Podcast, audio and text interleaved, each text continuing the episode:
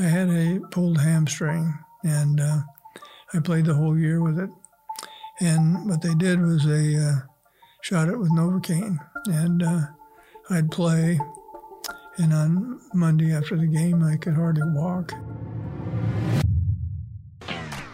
From Grindstone, this is Nebraska Made, a narrative journey through the lives of Nebraska's most inspiring business leaders.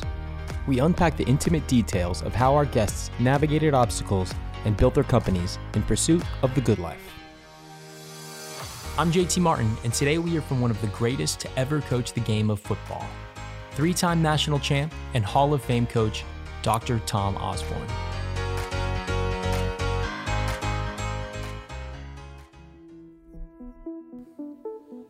Our guest today does not need much of an introduction. Tom Osborne was born in Hastings, Nebraska, and rose from humble beginnings to build the University of Nebraska into the greatest college football program of the 90s. And if you weren't around in the 90s to witness it, it was pandemonium. At game time, the entire state would become a ghost town because every single Nebraskan was completely glued to their television set. Some fans would even mortgage their homes to follow the team on the road.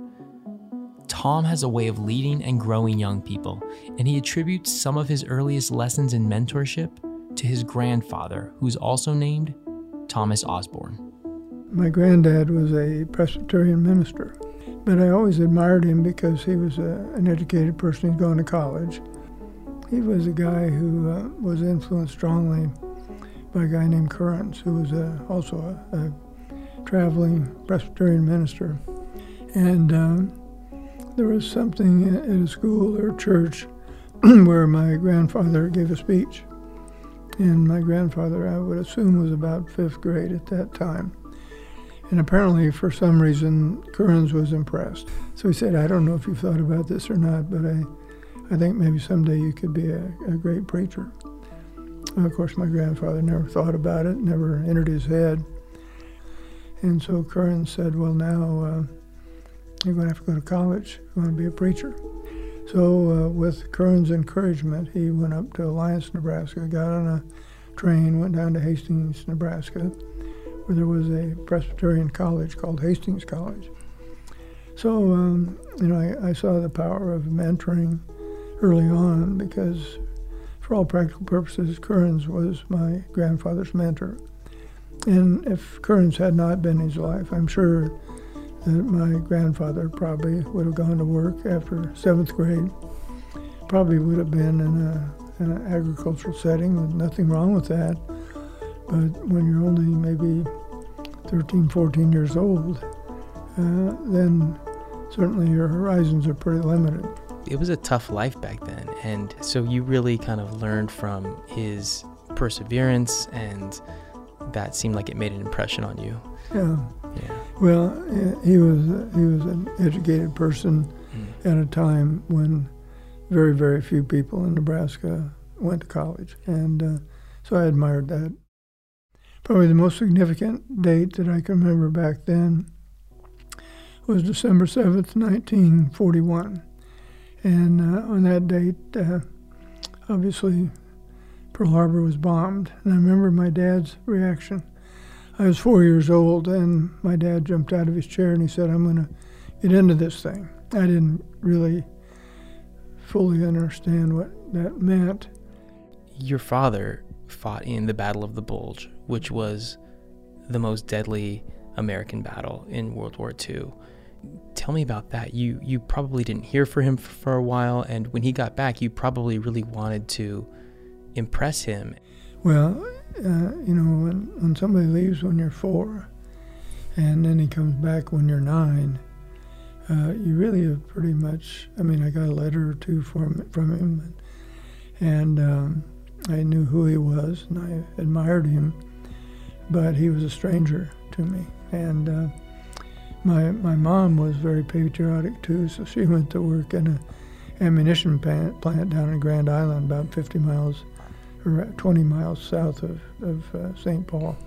And then one day the uh, ammunition plant blew up, and uh, several people were killed. And uh, my dad heard about it, and he wrote home and he said, you know uh, one of us better survive the war So uh, I want you to quit. So she went back to teaching school.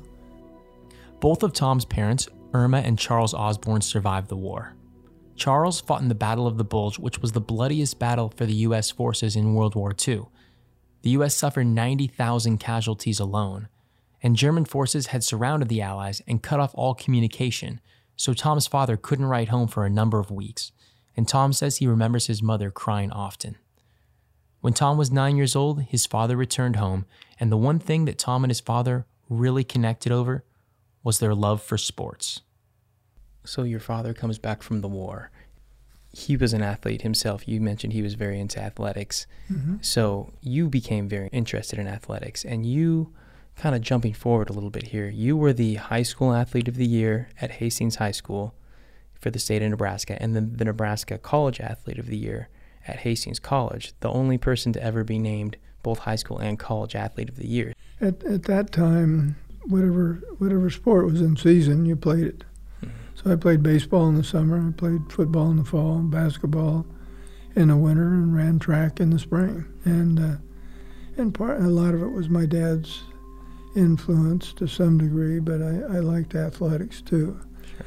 And it, it wasn't that I was anything special, but I I did fairly well in a lot of sports, and I guess that's why somebody decided to name me athlete of the year. That's very subjective, and but I had a chance to go in the NFL and went, went out to San Francisco and played there for uh, a year, and so that was a good good experience. And uh, so I, I stayed there for a year, and then got picked up by the Redskins and played a couple years back there and uh, still wasn't sure what I was going to do. I was thinking about going to to law school while I was was uh, with the, the Redskins in the off season, and by then I had a pulled hamstring, and uh, I played the whole year with it.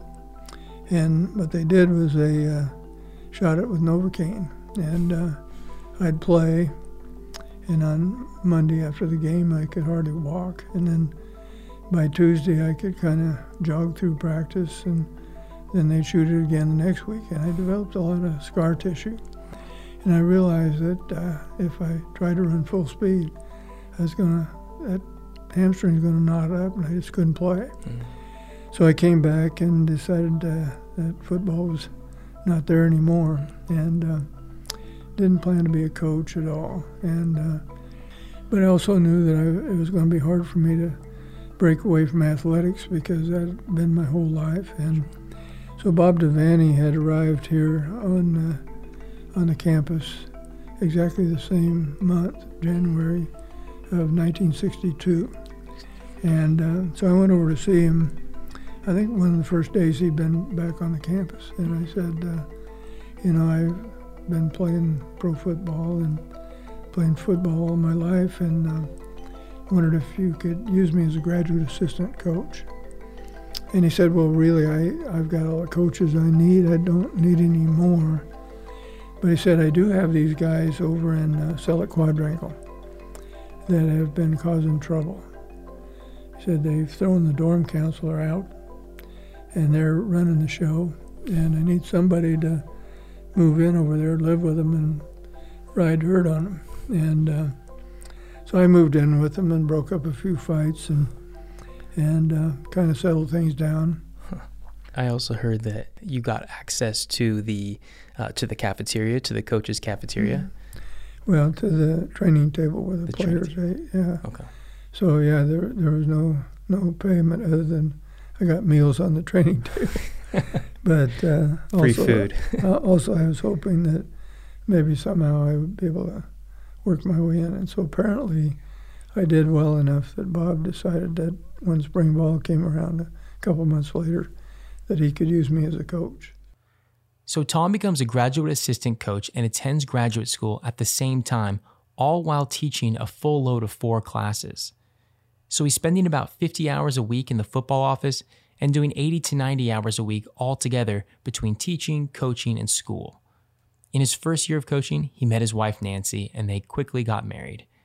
He went on to get his PhD in educational psychology in 1965, which is when Bob Devaney offered him a $10,000 salary to keep him on the coaching staff instead of going into teaching full time. Tom told himself that he'd coach until age 35, and if he wasn't a head football coach by then, then he would go to teaching full time. And in 1973, right at the age of 35, the perfect opportunity came to Tom. So, uh, about that time, Bob decided he was going to step aside and just be athletic director because he was already athletic director. And so, uh, he, for, for whatever reason, he said, I, I want you to take over. And I, I had tried to get a couple other jobs, came really close at Texas Tech. And uh, I really didn't want to follow Bob because I knew what the history book was. That the, the guy who followed Bear Bryant, or the guy who followed Joe Paterno, or Bobby Bowden, usually didn't last very long because it seems like the fans were always uh, wanting that original guy back. The nostalgia and, uh, of the last coach. Yeah, and uh, you know, Bob had won two national championships uh, in the years immediately preceding my being the head coach. And uh, but I also realized I didn't get all that many chances, and I love Nebraska and I want to stay here. My parents lived here, and Nancy's folks were from here, so I, I said okay, and uh, and so that's kind of how that all happened. Hey Nebraskans, we've recently formed a new community for Nebraska Made listeners who subscribe to our Patreon account. And you might ask, what exactly is a Patreon? Well, it's a platform where you can give small donations to your favorite creators, like us, and you get to earn rewards. And in our case, you're going to earn free merch, behind the scenes episodes and outtakes of your favorite Nebraskan entrepreneurs, and exclusive professional services like free LinkedIn headshots and business cards. You can subscribe by following the link in the description of this episode. Let's fast forward a, a little bit. We know about all the seasons, about all the records. You know, Steve Keen mentioned in his interview that we did with him that 1984 Orange Bowl and how it really showed Nebraska's character. That when uh, when we're forced to make a tough decision, we do the right thing. What do you think that that moment meant for Nebraska? Mm-hmm.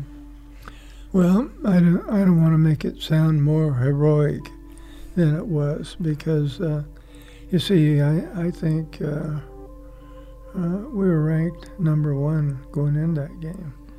And uh, Miami, I think, was number two.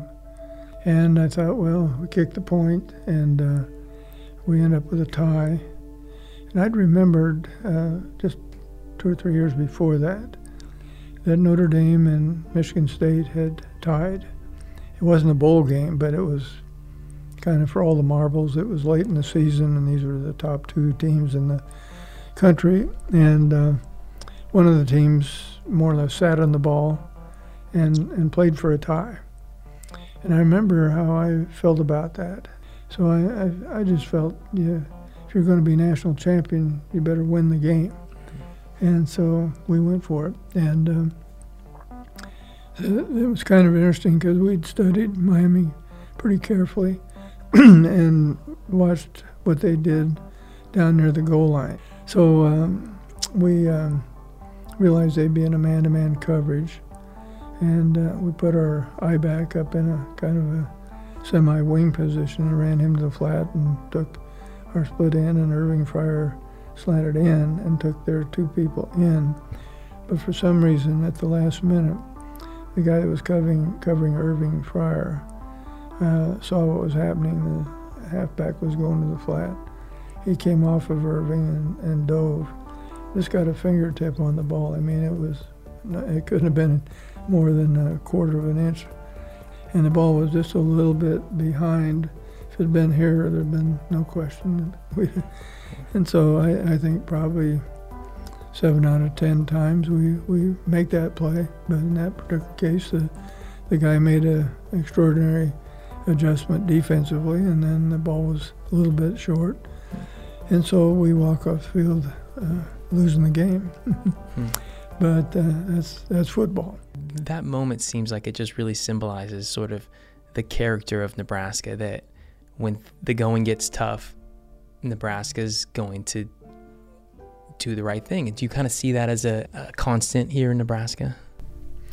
Well, I, I like people in Nebraska because they, uh, I think the whether we realize it or not, there's still a um, a remnant of frontier mentality, and that is that um, you know the only way you survived out here back when my grandfather was homesteading was you better have some neighbors that would come in and help you. So if your barn burned down or somebody was sick, uh, everybody would try to figure out a way to pull together. And after that play, Nebraska really did have to pull together. Some Nebraskans praised Tom as a hero for his choice to go for two, but others criticized him heavily.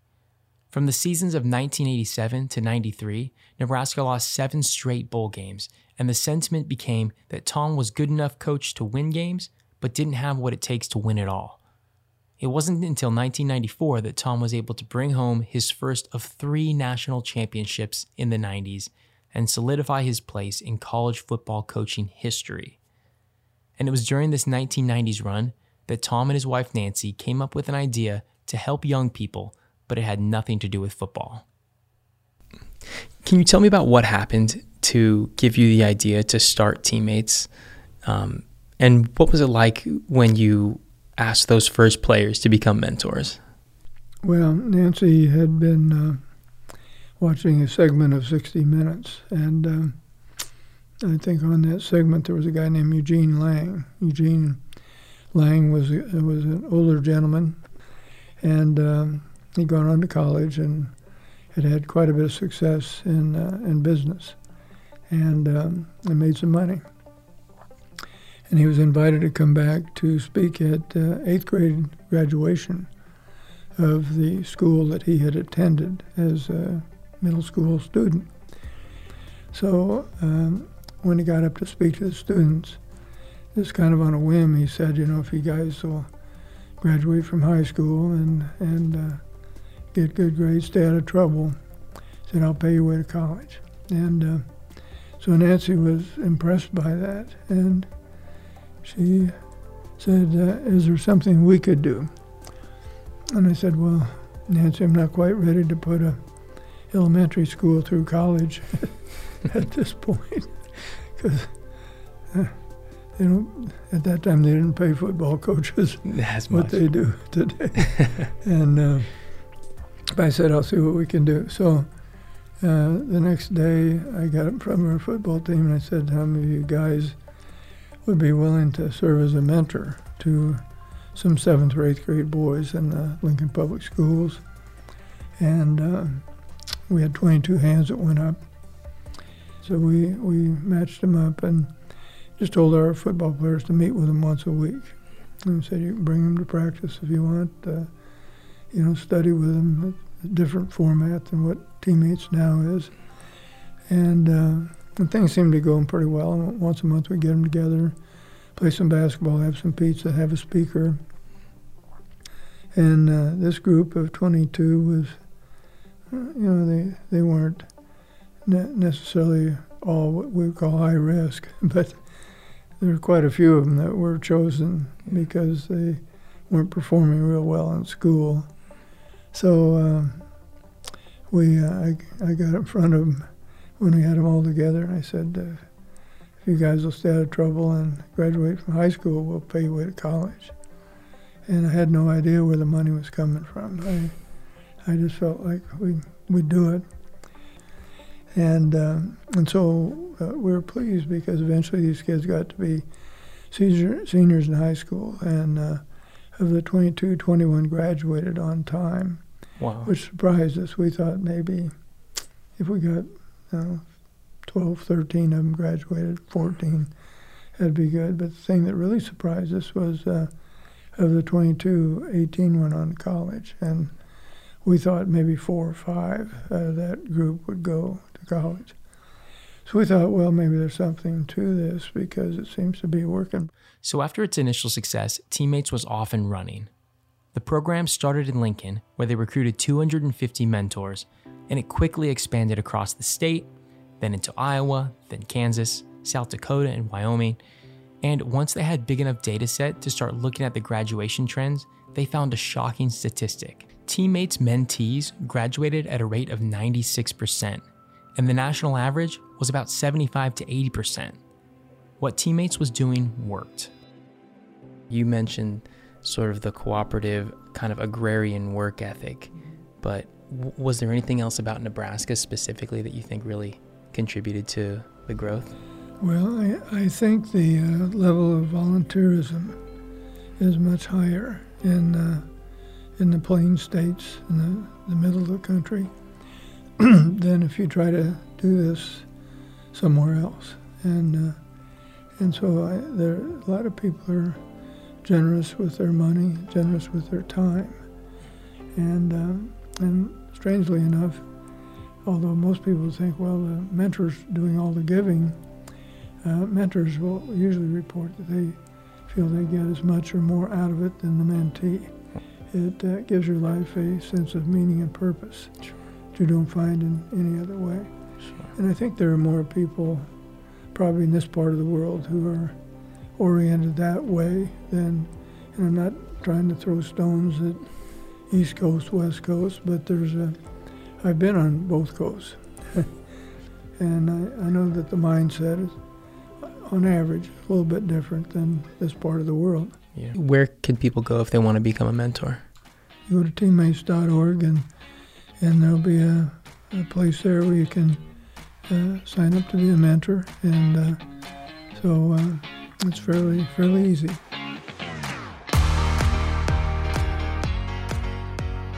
A year ago, teammates hit their 11,000th mentee, and the program continues to expand year over year. This year, through the Scott and Ashley Frost Teammates Donation Challenge, the Frosts are generously donating $125,000 to the Teammates Foundation and are challenging the public to match their gift. You can go to teammates.org to take part in the challenge or to become a much needed mentor. I'm JT Martin, and this has been a Grindstone production. Grindstone is one of the premier production and marketing firms here in Lincoln, offering everything you need to grow your business from video and podcast production to social media management and media buying. You can learn more by visiting grindstoneagency.com. Hey, thanks everyone for liking and sharing the promotions for this episode. We're pleased to announce the winner of the ticket giveaway.